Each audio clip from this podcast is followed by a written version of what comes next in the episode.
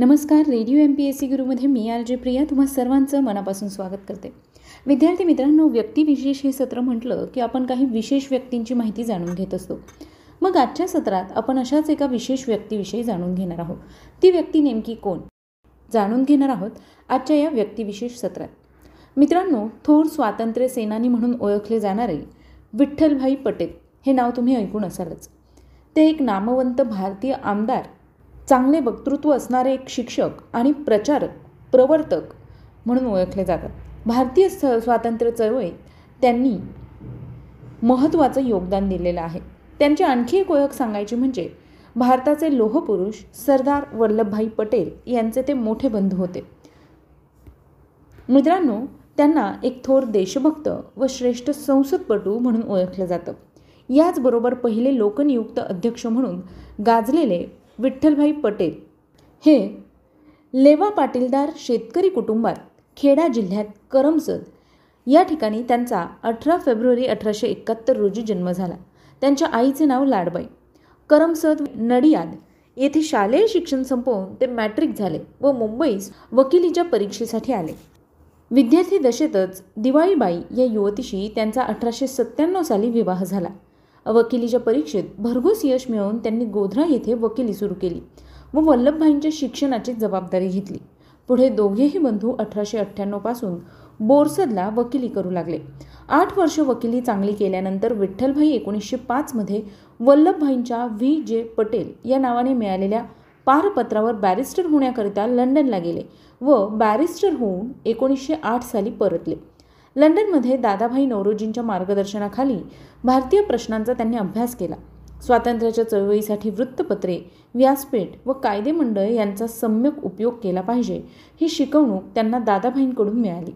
मुंबईला परत आल्यानंतर पुन्हा वकिली सुरू केली व एकोणीसशे अकरा साली मुंबई कायदे मंडळात ते निवडून आले. त्यांनी सर्व बिनसरकारी सभासद एकत्र आणून सरकारी धोरणावर प्रभाव पाडला. एकोणीसशे सोळा साली प्राथमिक शिक्षण सक्तीचं व मोफत करण्यात यावं या उद्देशाने त्यांनी एक विधेयक मांडले. ही त्यांची एक महत्त्वाची कामगिरी होती. चार सप्टेंबर एकोणीसशे अठरा रोजी इम्पेरियल काउन्सिलचे ते सभासद झाले. तेथे त्यांनी हिंदू मिश्र विवाहाचा प्रस्ताव मांडला. परंतु काउन्सिल बरखास्त झाल्यामुळे त्याचा विचार झाला नाही. विठ्ठलभाई एकोणीसशे पंधराच्या मुंबई काँग्रेसच्या खास अधिवेशनाचे स्वागताध्यक्ष होते. एकोणीसशे एकोणीस साली त्यांनी काळा कायदा म्हणून प्रसिद्ध झाले. जवलट ॲक्टवर प्रखर टीका केली. विलायतेत पार्लमेंटने मॉन्टेग्यू सुधारणांचा विचार करण्याकरिता जॉईंट सिलेक्ट कमिटी नेमली. त्या समितीपुढे साक्ष देण्याकरता काँग्रेसने पटेलांच्या नेतृत्वाखाली एक शिष्टमंडळ पाठवले. तेथे अनेक शिष्टमंडळे गेली. पटेल टिळकांचे शिष्टमंडळ एकत्र काम करी व बेन्झट यांना विरोध करत असे. पटेल यांची या काळातील इंग्लंडमधील कामगिरी संस्मरणीय झाली. असहकारितेच्या आंदोलनातील विधिमंडळ बहिष्कार पटेलांना मान्य नव्हता. पण त्यांनी पक्षशिस्त पाळली. विधिमंडळाचा राजीनामा दिला व निवडणुकीला ते पुन्हा उभे राहिले नाहीत. पुढे ते स्वराज्य पक्षात गेले. त्यांनी स्वराज्य पक्षाची स्थापना केली. एकोणीसशे तेवीसच्या नागपूर झेंडा सत्याग्रहात विठ्ठलभाई पटेल एक पुढारी होते. त्यांच्याच मुसद्दीपणामुळे तो सत्याग्रह यशस्वी झाला. एकोणीसशे बावीसमध्ये ते मुंबई महानगरपालिकेमध्ये निवडून आले. त्यांच्या प्रयत्नांनी शाळातून हिंदी शिकवण्यास सुरुवात झाली. सर्व खात्यात स्वदेशी माल घेण्याचे धोरणही त्यांच्यामुळे स्वीकारले गेले. नंतर ते मुंबई महानगरपालिकेचे अध्यक्ष झाले. त्यांच्या कारकिर्दीतच गांधींना मानपत्र देण्यात आले. एकोणीसशे तेवीस साली ते मुंबई शहरातून स्वराज्य पक्षातर्फे मध्यवर्ती कायदेमंडळात निवडून गेले. एकोणीसशे एकोणीसच्या कायद्यानुसार मध्यवर्ती कायदेमंडळाच्या अध्यक्षपदाची निवड होऊन पंचवीस ऑगस्ट एकोणीसशे पंचवीस रोजी पटेल यांना अठ्ठावन्न मते आणि रंगाचारी यांना छप्पन्न मते पडून पटेल अध्यक्ष झाले. ते पहिलेच लोकनियुक्त अध्यक्ष होते. पटेल यांची कारकीर्द एका वर्षीच्या मुदतीत फार गाजली. एकोणीसशे सव्वीसच्या नोव्हेंबरात पटेल यांची पुन्हा अध्यक्षस्थानासाठी फेरनिवडणूक झाली. एकोणीसशे अठ्ठावीसमध्ये सरकारने विशिष्ट राजकीय प्रचाराला आळा घालण्यासाठी पब्लिक सेफ्टी बिल आणले. बिलाचा रोख मुख्यतः मिरत कटाच्या खटल्यात गुंतलेल्या कम्युनिस्टांविरुद्ध होता. पटेलांनी पहिल्या खेपेला समसमान मते पडली असता आपलं जादा मत बिलाविरुद्ध दिलं. तेव्हा सरकारने एकोणीसशे एकोणतीस फेब्रुवारीमध्ये पुन्हा दुसरी पब्लिक सेफ्टी बिल आणले. मिरत कटाचा खटला चालू होता तेव्हा पटेल यांनी विषय न्याय प्रविष्ट असल्यामुळे विधेयक परत घ्यावे आणि खटला काढून घ्यावा असा सल्ला दिला. सरकारने पटेल यांचा सल्ला ऐकला नाही. आठ एप्रिल एकोणीसशे एकोणतीस रोजी विधेयकाचा निकाल होणार होता त्याच दिवशी सरदार भगतसिंग व बटुकेश्वर दत्त यांनी सभागृहात बॉम्ब टाकून विलक्षण सळबळ उडवली. पुढे ते विधेयक अकरा एप्रिलला आले असता अध्यक्षांनी ते नियमबाह्य ठरवले. सरकारने वटहुकूम काढून ते विधेयक अंमलात आणले. सत्याग्रहाच्या लढ्याच्या वेळी पटेल यांनी अध्यक्षपदाचा एकोणीसशे तीस साली राजीनामा दिला. वीस ऑगस्ट रोजी पेशावरला केलेल्या अत्याचाराचा अहवाल देण्याकरता जी समिती नेमली होती तिचे ते अध्यक्ष होते. पण या अहवालावर सरकारने बंदी घातली. तो हुकूम अमान्य केला गेला व पटेलांना सहा महिने शिक्षा झाली. पण प्रकृतीच्या सबबीवर ते लवकरच सुटले. चोवीस फेब्रुवारी एकोणीसशे एकतीस रोजी ते व्हिएन्नाला गेले. एकोणीसशे एकतीसच्या डिसेंबरमध्ये परत आले. एकोणीसशे बत्तीसच्या लढ्यात त्यांना पुन्हा अटक झाली. तुरुंगातच त्यांची प्रकृती अधिक बिघडत गेली. औषध उपचारासाठी ते युरोपात गेले. तेथे त्यांची प्रकृती अधिक बिघडली व थोड्याच दिवसात जिनिवा या ठिकाणी बावीस ऑक्टोबर एकोणीसशे तेहतीस रोजी ते मरण पावले. मुंबई महानगरपालिका मुंबई विधिमंडळ व काँग्रेस अशा तीन क्षेत्रात जरी त्यांनी कार्य केलं तरी संसदपटू म्हणून ते सर्वत्र प्रसिद्ध होते.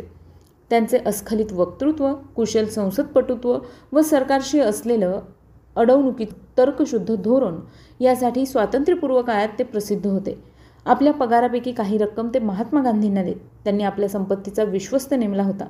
त्यातूनच पुढे त्यांनी मुलींची एक शाळा देखील गुजरातमध्ये काढली होती. विद्यार्थी मित्रांनो आज विठ्ठलभाई जव्हेरभाई पटेल यांचा स्मृतिदिन त्याच निमित्ताने आज आपण ही माहिती त्यांच्याविषयी जाणून घेतली. ही माहिती नक्कीच तुम्हाला आवडली असेल. तेव्हा याविषयी फीडबॅक द्यायला विसरू नका. त्यासाठीचा आमचा व्हॉट्सअप क्रमांक आहे शहाऐंशी अठ्ठ्याण्णव शहाऐंशी अठ्ठ्याण्णव ऐंशी म्हणजेच eight six nine eight eight six nine eight eight zero चला तर मग मित्रांनो मी आर जे प्रिया तुम्हा सगळ्यांची रजा घेते. पुन्हा भेटूया उद्याच्या व्यक्तिविशेष या सत्रात. आणखी एका नवीन आणि विशेष व्यक्तीची माहिती घेऊन. तोपर्यंत काळजी घ्या सुरक्षित राहा आणि अर्थातच ऐकत राहा तुमचा लाडका रेडिओ म्हणजेच radio M P S C Guru. Stay युन to radio M P S C Guru spreading the knowledge powered by Spectrum academy नमस्कार. Radio M P S C गुरुमध्ये मी आर जे प्राजक्ता सगळ्यांचे स्वागत करते आजच्या व्यक्तिविशेष या कार्यक्रमामध्ये. मित्रांनो आजचे व्यक्तिविशेष आहे नेपोलियन बोनापार्ट. फ्रान्सचा जगप्रसिद्ध सम्राट एक असामान्य सेनानी आणि कार्यक्षम प्रशासक म्हणजे नेपोलियन बोनापार्ट. त्याच्या घराण्याचे नाव होते बोनापार्ट. हे घराणे मूळचे इटलीतील तस्कनीचे पण सोळाव्या शतकात कॉर्सिकात येऊन आयाच्चो येथे ते स्थायिक झाले. पूर्वापार चालत आलेली सरदारकी या घराण्यात होती. पण नेपोलियनचे वडील कार्लो यांनी घराण्याची आर्थिक स्थिती खालवल्यामुळे वकिलीचा पेशा पत्करला त्यांच्या पत्नीचे नाव होते मारिया लेतित्सिया रामालिनो. त्यांना एकूण तेरा अपत्ये त्यापैकी पाच अल्पायुषी ठरली. उरलेल्या जोसेफ हा सर्वात मोठा होता आणि त्यानंतर नेपोलियन. नेपोलियनचा जन्म पंधरा ऑगस्ट सतराशे एकोणसत्तर रोजी झाला. लिव व्ही व झेरोम हे त्याचे तीन धाकटे भाऊ व एलिझा कॅरोलिन व पॉलॅन या तीन धाकट्या बहिणी. नेपोलियनच्या जन्माच्या वेळी जेनोआ संस्थानाने कॉर्सिका हे बेट फ्रान्सला विकले. त्यामुळे बोनापार्ट कुटुंब फ्रेंच नागरिक झाले. पुढे कॉर्सिकाने पाओलीच्या नेतृत्वाखाली स्वातंत्र्य लढा सुरू केला. कार्लो हा प्रथम या लढ्यात सहभागी झाला पण परिस्थितीने त्याला गांजले व पुढे पाओलीचा पक्ष सोडून तो फ्रान्सच्या सेवेत शिरला. नेपोलियनचे प्राथमिक शिक्षण आयात्सो येथे झाले. पुढे वडिलांनी फ्रेंचांची नोकरी धरली तेव्हा तो पुढील शिक्षणासाठी फ्रान्समध्ये गेला. ब्रिएनच्या लष्करी विद्यालयात पाच वर्षांसाठी तो दाखल झाला. ब्रिएन येथील लष्करी परीक्षा उत्तीर्ण झाल्यावर पॅरिसच्या इकॉल मिलिटेअर अकॅदमीत तोफखान्याचे शिक्षण घेण्यासाठी त्याने नाव घातले. सतराशे पंच्याऐंशीमध्ये तो पहिली परीक्षा उत्तीर्ण झाला. त्याच वर्षी त्याचे वडील कर्करोगाने मरण पावले व कुटुंबाची जबाबदारी त्याच्यावर येऊन पडली. पुढील वर्षी दुसरी परीक्षा बेचाळीसा क्रमांकाने तो उत्तीर्ण झाला. शालेय जीवनात त्याला कधीच वरचा क्रमांक मिळाला नाही आणि हुशार विद्यार्थ्यातही त्याची कधीही गणना झाली नाही. फ्रान्समध्ये तो एक परकीय म्हणूनच राहिला. त्याला मित्रही फारसे नव्हते. त्याला फ्रेंच भाषा चांगली येत नव्हती व त्याचे अक्षरही चांगले नव्हते. तरी विविध विषयांवरील ग्रंथ वाचण्याची त्यांचे मनन करण्याची त्याला प्रथमपासून सवय होती. एकांतात असताना तो कायम विचारमग्न असे. सुरुवातीला फेरे या प्रशालेत सेकंड लेफ्टनंट म्हणून त्याची नियुक्ती झाली. लेफ्टनंट म्हणून त्याची प्रथम नेमणूक व्हालान्स या गावी झाली. यावेळी लिओ येथील काही लोकांनी बंड केले. ते मोडण्याची कामगिरी त्याने यशस्वीपणे पार पाडली. तेथील मुक्कामात त्याने ग्रंथालयात जाऊन रुसो रेनल गिएबर प्लुटार्क वगैरे लोकांचे ग्रंथ वाचून टिपणवया तयार केल्या. राज्यक्रांती राजशाहीचा अस्त आणि प्रजासत्ताकाचा उदय. या तीन घटनांमुळे त्याच्या विचारांना एकदम कलाटणी मिळाली. त्याने लेटर्स सूर ला कॉर्स हे पुस्तक लिहिले. त्यात कॉर्सिका संबंधीच्या त्याच्या भावना व्यक्त झाल्या आहेत. तो पुन्हा कॉर्सिकात गेला त्यामुळे त्याची नोकरी गेली. कॉर्सिकाच्या स्वातंत्र्य लढ्यात त्याचे व पाओलीचे मतभेद झाले. फ्रेंच राज्यक्रांतीच्या धुमश्चक्रीत त्याचा कल जेकोबिन पक्षाकडे होता. त्या पक्षाचा तो अध्यक्ष झाला. त्याची लेफ्टनंट कर्नल या पदावर नेमणूक झाली. ते साल होते सतराशे एक्क्याण्णव. त्या काळात त्याच्यावर काही आरोप लादण्यात आले पण फ्रान्सने ऑस्ट्रिया बरोबर सतराशे ब्याण्णवमध्ये युद्ध पुकारताच त्याला माफी मिळाली. दरम्यान कॉर्सिकात जाऊन तो तेथील जेकोबिन्सना मिळाला. कॉर्सिका फ्रान्सपासून अलग करण्याचे पाऊलीचे प्रयत्न चालू होते. नेपोलियनने त्याच्या हुकुमशाही नेतृत्वाला सतराशे त्र्याण्णवमध्ये विरोध केला. तेव्हा पाओलीने त्याची फ्रेंच नागरिक आणि राष्ट्रद्रोही बापाचा मुलगा म्हणून कॉर्सिकातून हकालपट्टी केली. त्यामुळे बोनापार्ट कुटुंबाला फ्रान्समध्ये विपन्नावस्थेत आश्रय घ्यावा लागला. नेपोलियनने काही लोकांच्या सहाय्याने कॅप्टनची जागा मिळवली आणि नीस येथे लष्कराच्या कामगिरीवर जून सतराशे त्र्याण्णवमध्ये तो रुजू झाला. त्यावेळी त्याने सुपोर दे बेक्योर हे पुस्तक लिहिले. सतराशे त्र्याण्णवच्या अखेरीस नॅशनल कन्व्हेन्शनच्या फौजांनी मार्से घेतले व तुला येथे फौजा दाखल झाल्या.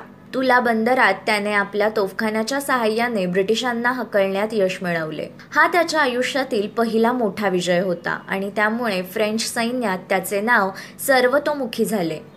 मॉनिटॉर या राजपत्रातही त्याचे नाव झळकले. आणि विशेष म्हणजे सॅलिसेती धाकटा रोजपियर जनरल तेल आणि इतर वरिष्ठ अधिकाऱ्यांनी त्याची मर्दुमकी पाहिली. त्यांच्या शिफारसीमुळे त्याला मेजर व नंतर ब्रिगेडियर जनरल या पदावर बढती मिळाली. नंतर नेपोलियनची इटलीतील नीस येथील तोफखान्यांवर फ्रेंच पायदळात सतराशे चौऱ्याण्णवमध्ये नेमणूक झाली. यावेळी रोब्सपियरला सत्तेवरून काढण्यात आले. ही बातमी नीसमध्ये पोहोचली. त्यावेळी रोबस्पियरचा पक्षाघाती म्हणून त्याला अटक करण्यात आली. पुढे त्याच्यावरील आरोप दूर होऊन त्याला रुजू करून घेण्यात आले आणि भांदे येथे त्याची नेमणूक झाली. त्यात त्याच्या भवितव्याच्या दृष्टीने काही विशेष नसल्यामुळे त्यांनी ती नाकारली व पॅरिसला आला. यानंतर अडीच वर्षांनी नेपोलियनचा युद्धकौशल्याचा खरा कस लागला. तो खुद्द पॅरिस या राजधानीत पाच ऑक्टोबर सतराशे पंच्याण्णव रोजी तीस हजार सशस्त्र रॉयलिस्ट बंडवाले तुलझीर राजवाड्यावर घेऊन चालून आले. बंडखोरांचा निपात करून प्रजासत्ताकाचे रक्षण करण्याची जबाबदारी बारास या नव्या संचालकाने नेपोलियनवर टाकली व त्याने ते यशस्वीरित्या पार पाडली. त्यामुळे त्याची पॅरिसचा लष्करी प्रशासक व फ्रान्सच्या अंतर्गत सैन्याचा कमांडर म्हणून नेमणूक झाली. थोड्याच दिवसांनी त्याच्याकडे इटलीच्या मोहिमेचे नेतृत्व सोपवण्यात आले. इटलीच्या मोहिमेवर जाण्यापूर्वी काही दिवस आधी तो एका प्रेम प्रकरणात गुंतलेला होता. त्यावेळी त्याला अर्धा पगार मिळत असे. मार्से येथील एका श्रीमंत धनिकाची मुलगी डेझिरी क्लेरी हिच्याबरोबर विवाह करावा असे त्याला वाटले. ती नेपोलियनच्या थोरल्या भावाची मेहुणी होती पण तिच्या बापाने सरळ विरोध केला तेव्हा तो निराश होऊन पॅरिसला परतला. पॅरिस येथील बंडाचा बिमोड केल्यानंतर नेपोलियनला अनेक मानमरातब मिळाले. इटलीतील मोहिमेची सरदारकी बारासने त्यास देऊ केली. बारासच्या सांगण्यावरून नेपोलियनने जोसेफिनशी नऊ मार्च सतराशे शहाण्णव रोजी विवाह केला. ती नेपोलियनपेक्षा सात वर्षांनी मोठी होती. जोसेफिनचे पूर्वाश्रमीचे नाव जोसेफिन रोज ताशेअर द ला पाझरी असे होते. तिचे पहिले लग्न जनरल अलेक्झांडर द बोआरने या सरदाराबरोबर झाले होते व त्या तिला दोन मुले होती. पण दोघांचे बिनसले आणि त्यांनी घटस्फोट मागितला पुढे अलेक्झांडरला रॉयलिस्ट म्हणून फाशी देण्यात आली. नेपोलियनच्या मनात जो जोसेफिनविषयी निष्ठा होती. वारसाच्या कारणास्तव त्याने पुढे मारी लिप्सबरोबर विवाह केला व जोसेफिनला घटस्फोट दिला. तरी तिची व्यवस्था त्याने योग्य प्रकारे ठेवली होती आणि तिची विचारपूस व भेट तो वारंवार घेत असे. त्यानंतर दोनच दिवसांनी म्हणजे सतरा मार्च सतराशे शहाण्णव रोजी नेपोलियन इटलीच्या मोहिमेवर निसला गेला. तुला जिंकून आणि नवोदित फ्रेंच प्रजासत्ताकाविरुद्ध उठलेले बंड शमवून तलवार गाजवायला त्याने सुवर्णसंधी प्राप्त झाली होती. स्वातंत्र्य समता व बंधुत्व ही फ्रेंच राज्यक्रांतीत उदयाला आलेली उदात्त तत्वे नुकतीच कुठे रुजत होती? त्या तत्वांनी भारावलेले फ्रेंच सैनिक नव्या साहसी नेतृत्वाची वाट पाहत होते पण त्यांना धड कपडे नव्हते की पुरेसे अन्नसुद्धा उपलब्ध नव्हते. युद्धसामग्री मर्यादित व खराब झालेली होती पण नेपोलियनने त्यांच्या अस्मितेला आवाहन करून हा विजय तुम्ही मिळवलात तर शहरे संपन्न तुमच्या ताब्यात येतील आणि वैभव सुखाची साधने सहज तुमच्या स्वाधीन होतील. तेव्हा धीर धरा आणि उद्योगात कमी पडू नका असे आवाहन केले. यावेळी फ्रान्सभोवती इंग्लंड ऑस्ट्रिया पर्शिया रशिया असे साम्राज्यवादी देश व त्यांच्या कच्छप्पी असणारे छोटे मोठे सरंजामदार व रोमचे पोप कोलाहल माजवत होते. प्रत्यक्ष सैन्य फक्त तीस हजार होते. त्याने बारा एप्रिल सतराशे शहाण्णव रोजी ऑस्ट्रिया व सार्डिनिया या फौजांचा पराभव केला आणि तुरीनकडे कूच केली. मिलान जिंकून त्याने मॅन्ट्युआकडे वेढा दिला. दरम्यान त्याने पारमा मोदिना यांचे ड्यूक व सहावा पोप पायस यांच्याबरोबर युद्धविरामाचे तह केले. त्यावेळी त्याने इटलीची पुनर्संघटना केली. त्याने लॉबर्डीमध्ये प्रजासत्ताक स्थापन केले. ऑस्ट्रियन सैन्याने चार वेळा मेंटुआचे रक्षण करण्याचा प्रयत्न केला पण अखेर ऑस्ट्रियाचा रिव्हॉली येथे सतराशे सत्त्याण्णवमध्ये नेपोलियनने पराभव केला व पुढे तो व्हिएन्नाकडे वळला. ऑस्ट्रियाने सतरा ऑक्टोबर सतराशे सत्त्याण्णव रोजी मिदॉ येथे अखेर शस्त्रसंधीचा तह केला. हा तह नेपोलियनच्या लष्करी व राजकीय डावपेचांचा द्योतक आहे. या तहाने ऑस्ट्रियाने फ्रान्सची राईन नदीची सरहद्द मान्य केली. या विजयामुळे नेपोलियनची प्रतिष्ठा अधिकच वाढली. संचालकांनी त्याच्याकडे इंग्लंडला नमवण्याचे काम त्याच्याकडे सोपवले. पण त्याने फ्रान्सचे नौदल सुसज्ज झाल्याशिवाय इंग्लंडवरील आक्रमणास काहीच अर्थ नाही असे सांगितले व त्याऐवजी इजिप्तवरील स्वारीचा बेत सुचवला. संचालकांनी या योजनेस पाठिंबा दिला कारण त्यांना नेपोलियनसारखा महत्त्वाकांक्षी व कर्तृत्ववान सेनानी फ्रान्सपासून दूर ठेवणे अधिक श्रेयस्कर वाटले. इटलीचे युद्धपर्व संपल्यानंतर पाच सहा महिन्यात नेपोलियन इजिप्तच्या सागरी स्वारीसाठी तयार झाला. नौदलाची आगेकूच अत्यंत त्वरेने व गुप्तपणे झाली. सुरुवातीला त्याला एकामागून एक विजय मिळाले. त्याने माल्टा अलेक्झांड्रिया आणि नाईलचा त्रिभुज प्रदेश पादाक्रांत केला. इजिप्तमध्ये त्याने काही प्रशासकीय बदल घडवून आणले आणि तो सतराशे मध्ये सिरियाकडे वळला. एकर येथे त्याच्या सैन्यास माघार घ्यावी लागली. फ्रान्सच्या विरुद्ध ग्रेट ब्रिटन ऑस्ट्रिया रशिया व तुर्कस्तान यांनी संयुक्त आघाडी उघडली. त्यामुळे इटलीत फ्रेंच सैन्याचा पराभव झाला. खुद्द फ्रान्समध्ये छोटीशी क्रांती होऊन अठरा जून सतराशे नव्याण्णव रोजी उदारमतवादी लोकांना संचालक मंडळातून हाक देण्यात आले व चॅकोबिन्स लोक सत्तेवर आले. तरी एकूण परिस्थिती गोंधळाचीच होती.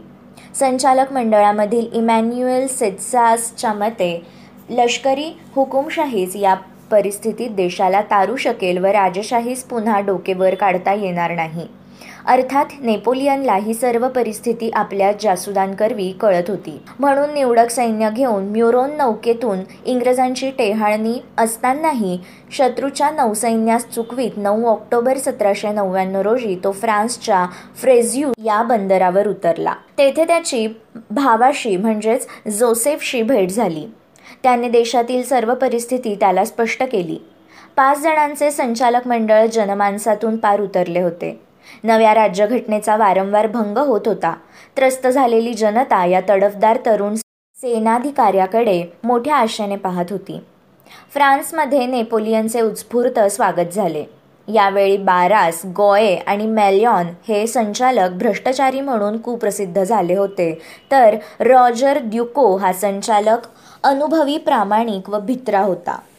मात्र पाचवा संचालक आबे सेयेस हा महत्वाकांक्षी बुद्धिमान व हिकमती होता. त्याने ले नेपोलियनच्या सहाय्याने एक व्यूह रचला आणि फ्रान्समध्ये अंतर्गत क्रांती घडवून आणली.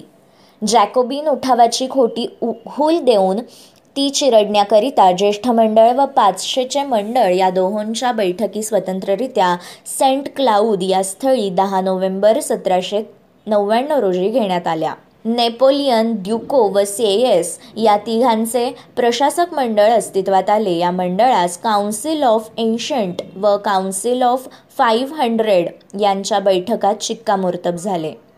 लोअर चेंबर प्रथम नेपोलियनची फजिती उडवत पण ल्यूस या धाकट्या भावाने समयसूचकतेने त्याची वेळ निभावून नेली. नवीन संविधानाप्रमाणे नेपोलियन हा पहिला कॉन्सल बनला. या व्यतिरिक्त council of state tribunate legislative ward व सिनेट अशी चार स्वतंत्र मंडळे स्थापन करण्यात आली. परंतु कोणताही प्रस्ताव नेपोलियनच्या संमतीशिवाय सादर केला जाऊ नये या मतासाठी घेऊ नये असे एकूण धोरण ठरले. एवढेच नव्हे तर मंडळांनी मान्य केलेला प्रस्ताव त्याच्या संमतीशिवाय अंमलात येऊ शकत नसे. या सुमारास वस्तुत फ्रान्समधील तुर्क करता शक्ती नेपोलियनच होता. मुख्य कॉन्सलची मुदत सुरुवातीला दहा वर्षांची होती. अठराशे ते अठराशे पाच या वाढत्या वर्षांच्या काळात विरोधाला तोंड देत देत नेपोलियन फ्रान्सचा सर्वसत्ताधिकारी बनला. या बिकट काळात उत्तर इटलीत त्याने मेरॉंगोची लढाई जिंकली. ऑस्ट्रेलियाला पुरते नमवून त्याने ल्युनेव्हिलचा तह आपल्या मनाप्रमाणे करवून घेतला. त्याचे वाढते बळ पाहून इंग्लंडने आम्येचा तह केला. असंतुष्टांनी परक्यांच्या मदतीने त्याचा खून करण्याचे प्रयत्न केले कट रचले. पण त्याची वाढती लोकप्रियता व कर्तृत्व लक्षात घेऊन सिनेटने त्याची पहिल्या कॉन्सलपदी कायम स्वरूपाची म्हणजेच आजीव अशी नेमणूक अठराशे दोन साली केली. पण कटवाले आणि विरोधक जेव्हा प्रत्यक्ष त्याच्या प्राणावरच उठले तेव्हा वंशपरंपरागत सम्राटपदाची कल्पना पुढे आली. सिनेटने ठराव करून आणि सार्वमत घेऊन नेपोलियनला सम्राट पद देऊ केले. दोन डिसेंबर अठराशे चार रोजी पॅरिसमधील नॉत्रदाम या प्राचीन प्रसिद्ध चर्चमध्ये नेपोलियनचा मोठ्या थाटामाटात राज्याभिषेक झाला. या राज्याभिषेकाला खुद रोमहून पोप पायस आपली नेहमीची परंपरा मोडून नाखुशीनेच पण पॅरिसला आले होते. राज्याभिषेक समयी वादाचा मुद्दा उपस्थित होऊ नये म्हणून नेपोलियनने स्वतःच राजमुकुट धारण केला आणि त्यानंतर दुसरा जोसेफिनच्या मस्तकावर ठरला व जोसेफिन ही महाराणी झाली. राजमस्तकी मुकुट ठेवण्याची पोपची उज्ज्वल परंपरा नेपोलियनने मोडली होती. याबद्दल पोपने विनंती करून त्याची नोंद राजपत्रात होणार नाही याची खात्री करून घेतली. एक कॉर्सिकन शिपाई गडी फ्रान्सचा सम्राट झाला.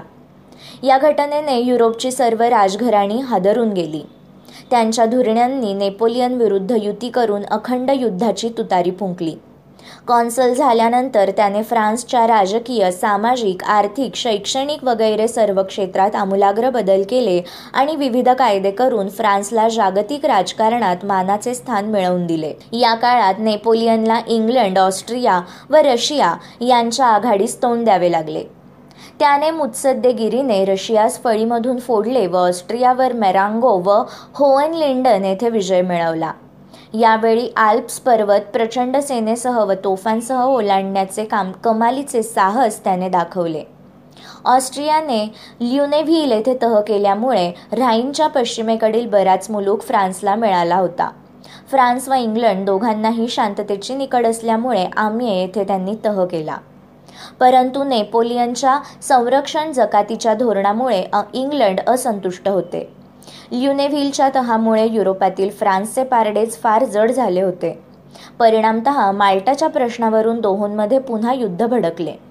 इंग्लंडने ऑस्ट्रिया रशिया व स्वीडन यासह फ्रान्सविरुद्ध तिसऱ्यांदा फळी उभारली. नेपोलियनने विद्युत वेगाने धडक मारून ऑस्ट्रेलियाचा उल्म व ऑस्ट्रिया रशियाचा ऑस्टरलिड्स येथे पराभव केला. ऑस्ट्रियाने प्रेसबुर्ग येथे तह केला. या तहामुळे ऑस्ट्रियास जर्मन राज्यसमूहात व इटलीमध्ये काही स्थान उरले नाही. पुढे अठराशे सहाच्या या तहाने नेपोलियनने राईनचे संघराज्य स्थापले. प्रशियाशी फ्रान्सचे युद्ध जुंपून नेपोलियनने येना व आउटरशेस्ट येथे प्रशियाचा पराभव केला व रशियाचा फ्रिटलँड येथे पराभव केला. प्रशियाचा अधिकाधिक मुलूक नेपोलियनने ताब्यात घेऊन त्याचे वेस्टफेलियाचे राज्य बनवले. व प्रशियाच्या ताब्यातील पोलंडच्या प्रदेशाचे वॉर्साचे संस्थान बनवले. परत एकवार ऑस्ट्रियाचा पराभव करून त्याने इलिरियाचे प्रांत मिळवले. त्यावेळी नेपोलियनची सत्ता पराकोटीस पोहोचली होती. त्याने स्वतःसाठी इटलीचा राजा हा खिताब घेतला. एकामागून एक विजय संपादन करत गेल्याने अठराशे दहा साली त्याचा पराक्रम आणि वैभव कळसाला पोहोचले. ऑस्टरलिट्स व येना येथील विजयानंतर त्याच्या शत्रूंनी जे गौरवोद्गार काढले ते उल्लेखनीय आहेत. ऑस्टरलिट्सच्या युद्धात ऑस्ट्रिया रशिया यांच्या संयुक्त सैन्याचा त्यांच्या सम्राटांदेखत नेपोलियनने धुवा उडवला. तेव्हा इंग्लंडचा पंतप्रधान विल्यम पिट म्हणाला युरोपचा नकाशा गुंडाळून ठेवा आणखी दहा वर्ष तरी त्याची गरज नाही. नेपोलियनने आपल्या नातेवाईकांना निरनिराळ्या देशांची राजपते तसेच सरदारक्या दिल्या. मारी लिझपासून त्याला एक मुलगा झाला त्याला तो रोमचा राजा म्हणे. इंग्लंडच्या नाविक शक्तीशी सामना करण्याचा नेपोलियनने प्रयत्न केला परंतु ट्रॅफलगार युद्धात नेल्सनच्या व्यूहरचनेमुळे तो हारला. म्हणून इंग्लंड आणि इंग्लंडच्या साम्राज्याचा युरोपीय देशांशी होणारा व्यापार बंद करण्याचा चंग त्याने बांधला. ही बंदी यशस्वी करण्याकरिता त्याने पोर्तुगाल ताब्यात घेऊन स्पेनवर आक्रमण केले परंतु स्पेनमध्ये स्वातंत्र्यवादी गणिमांनी सुधारण्यांच्या प्रलोभनास बळी न पडता कडवा विरोध केला जेथे दहा हजार शिपायांवर काम भागेल अशी नेपोलियनची कल्पना होती तेथे पाच लाख सैनिक गुंतून पडले व अनेक कामास आले. स्पेनची मोहीम नेपोलियनच्या अनिर्बंध सत्तेला कर्करोगाप्रमाणे जीवघेणी ठरली. कॉन्टिनेंटल सिस्टीमच्या अंमलबजावणीवरून नेपोलियनचे रशियाशी बिनसले. सहा लाख सैन्यानिशी तो मॉस्कोपर्यंत चालून गेला पण रशियाच्या दग्धभूमी व शिस्तबद्ध माघार या धोरणांमुळे अखेर तो जेरीस आला.